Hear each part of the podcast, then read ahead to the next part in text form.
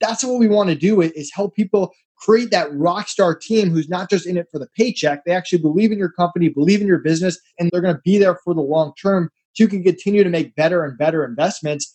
And eventually, when you grow a team, you don't want to just be one person up here managing 25 different VAs. You want team leaders and assistant team leaders and structures and communication channels. Want to learn effective ways to build relationships, generate sales, and grow your business from successful entrepreneurs, startups, and CEOs without listening to a long, long, long interview? If so, you've come to the right place.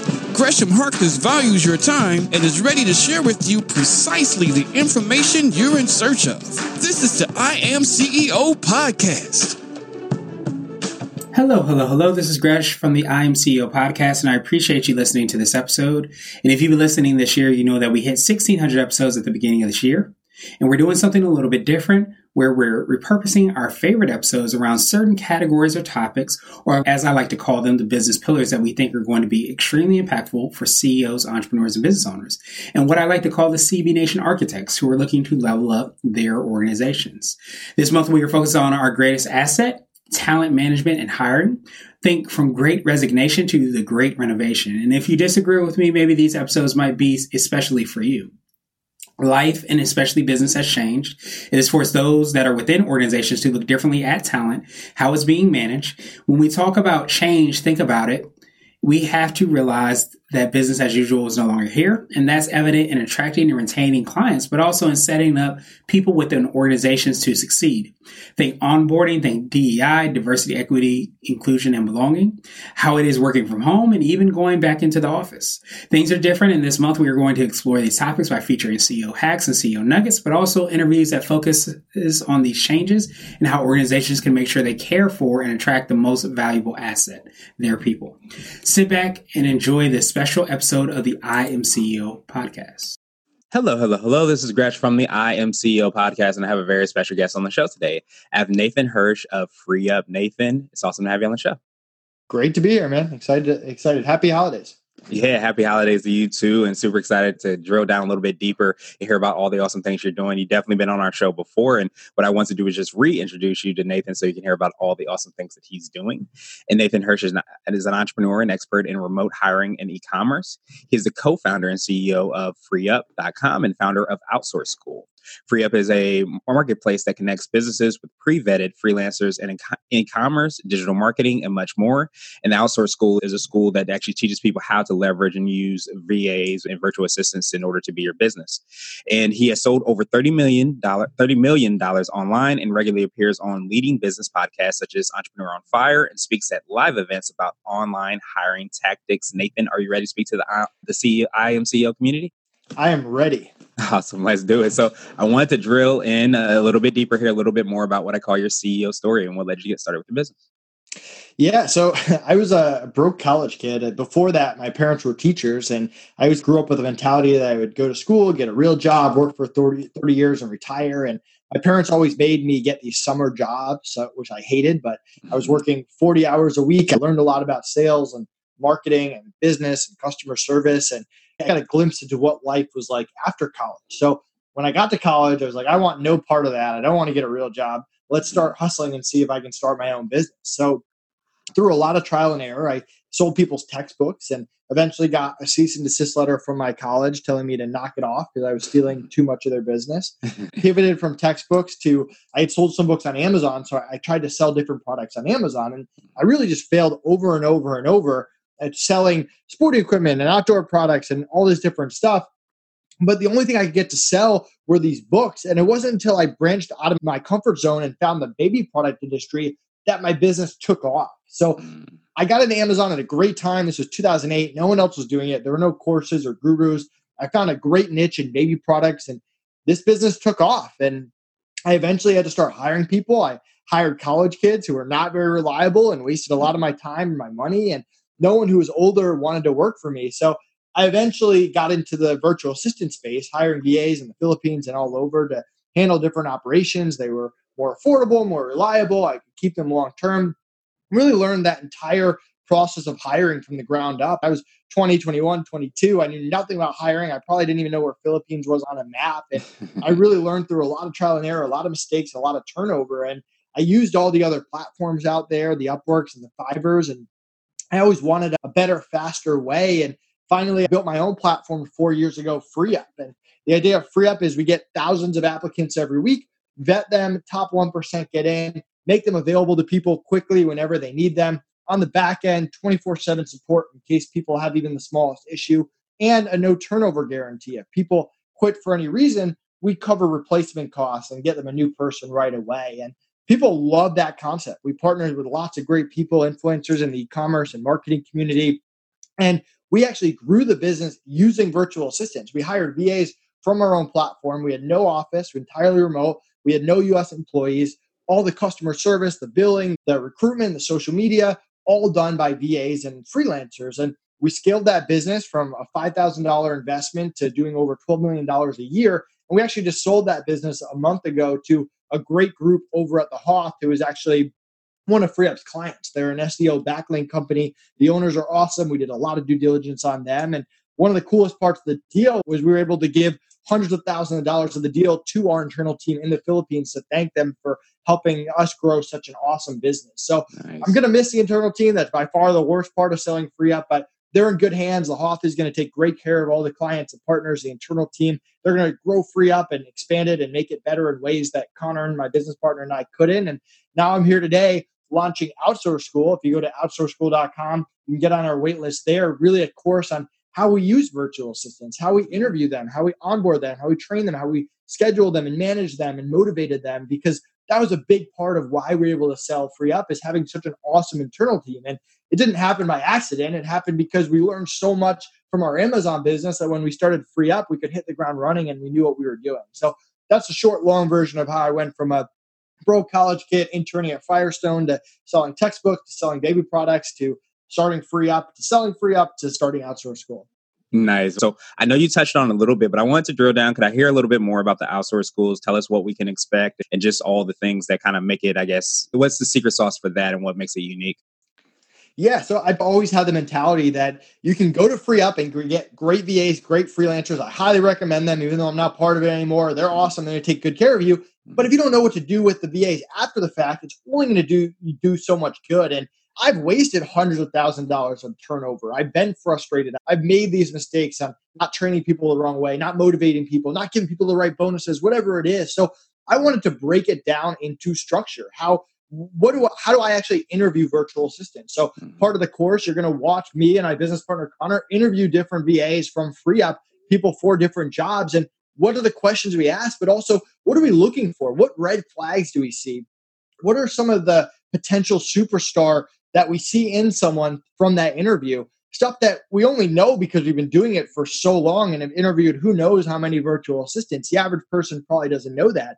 So, from interviewing to onboarding, and I like to separate onboarding and training, where onboarding is giving them background on your company, what's acceptable, what's not acceptable, the culture, the team, how you communicate, really giving them the basics of what to do and what not to do, which for me is I, they need to know that before I start investing my time into training them on the actual processes. Because if I get them good at the processes, but everyone on the team hates them and they can't follow the other stuff, that doesn't do me much good. So, onboarding, how to train, how to make great SOPs, how to make those better over time, and then also how to manage them. Because once you've invested all this time, your money, your energy into someone, you don't want them to go work for another company. You want them to stick around. You want them to be motivated. You want them to care about your business. And with FreeeUp, our four team leaders, Marius, Cheeks, Jane, Layden, they were all about FreeeUp. They love FreeeUp. They put their heart and their soul into FreeeUp, and they're not going anywhere. They want to see FreeeUp grow and reach its full potential. So that's what we want to do is help people create that rock star team who's not just in it for the paycheck. They actually believe in your company, believe in your business,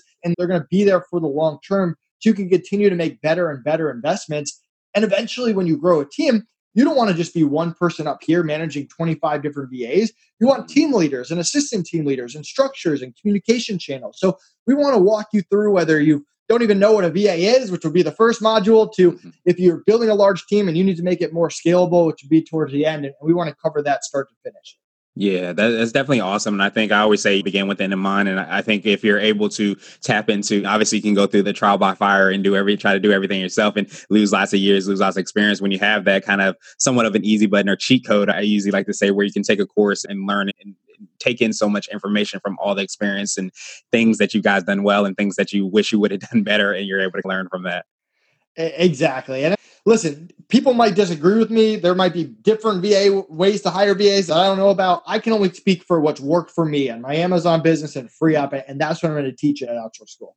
Yeah, that'll definitely be awesome. So I wanted to switch gears a little bit and I wanted to ask you for what I call a CEO hack. So this could be something that's what you were mentioning in the school. What's something that you feel is an app, a book, or a habit that you have that makes you more effective and efficient? Yeah, so let's move away from VAs. We talked about that. Mm-hmm. One of the things that, that I like to do that I actually took a break from in the past week, but I'll be picking it up in the new year is every morning I like to reach out to three new entrepreneurs. I'm not trying to sell them, I'm not trying to pitch them. I just want to get on a networking call, see if I can help them in any way. If I can, great. If there's a way for us to work together or collaborate, I'm all about it. If not, it's always good just meeting other people in the space. And going in with that mentality, knowing that you're going to get rejected, it's not that big of a deal, mm-hmm. but you'll build such an amazing network. With the Amazon business, I got in at a weird time. Like there, there were no courses or gurus. No one really knew what Amazon was. So for me, and I was a young entrepreneur too, I wanted to keep it very secret, right? I didn't want to connect with other entrepreneurs. I didn't want them to know what I was doing. I didn't want them to steal my business. Now I know that was really silly, and I could have made a lot of great connections back then and probably had more potential on Amazon. But what I did with FreeeUp is from day one, I would reach out to three new entrepreneurs every day. Now, someday no one would respond. Someday one or two or three or other people would respond from previous days. And I would mm-hmm. set up networking calls. And over as years and months went by, I built great relationships, great partnerships, and I just friendships. And you never know how people are going to not only help you, but just impact you going forward. So for me, if you're not networking with other entrepreneurs, if you don't have a schedule and a daily reminder to do that, start doing it. It's been one of the biggest trick, tricks of just scaling a business in general. And the more entrepreneurs, the bigger network, the less you have to spend on ads and marketing mm-hmm. and all mm-hmm. that other stuff as well. Yeah, that makes so much sense. And you never know, you know, who people know. And that starts to create that community. The community sometimes we can't even see because you've just connected on just a genuine basis, just to connect to see if you can help, see if there's some type of synergy. And when you're doing that on a regular basis, it starts to create that snowball effects. It sounds like. exactly. Completely agree. Uh, so now I wanted to ask you for what I call a CEO nugget. And this could be like a word of wisdom or a piece of advice, or if you can hop into that time machine, what would you tell your younger business self?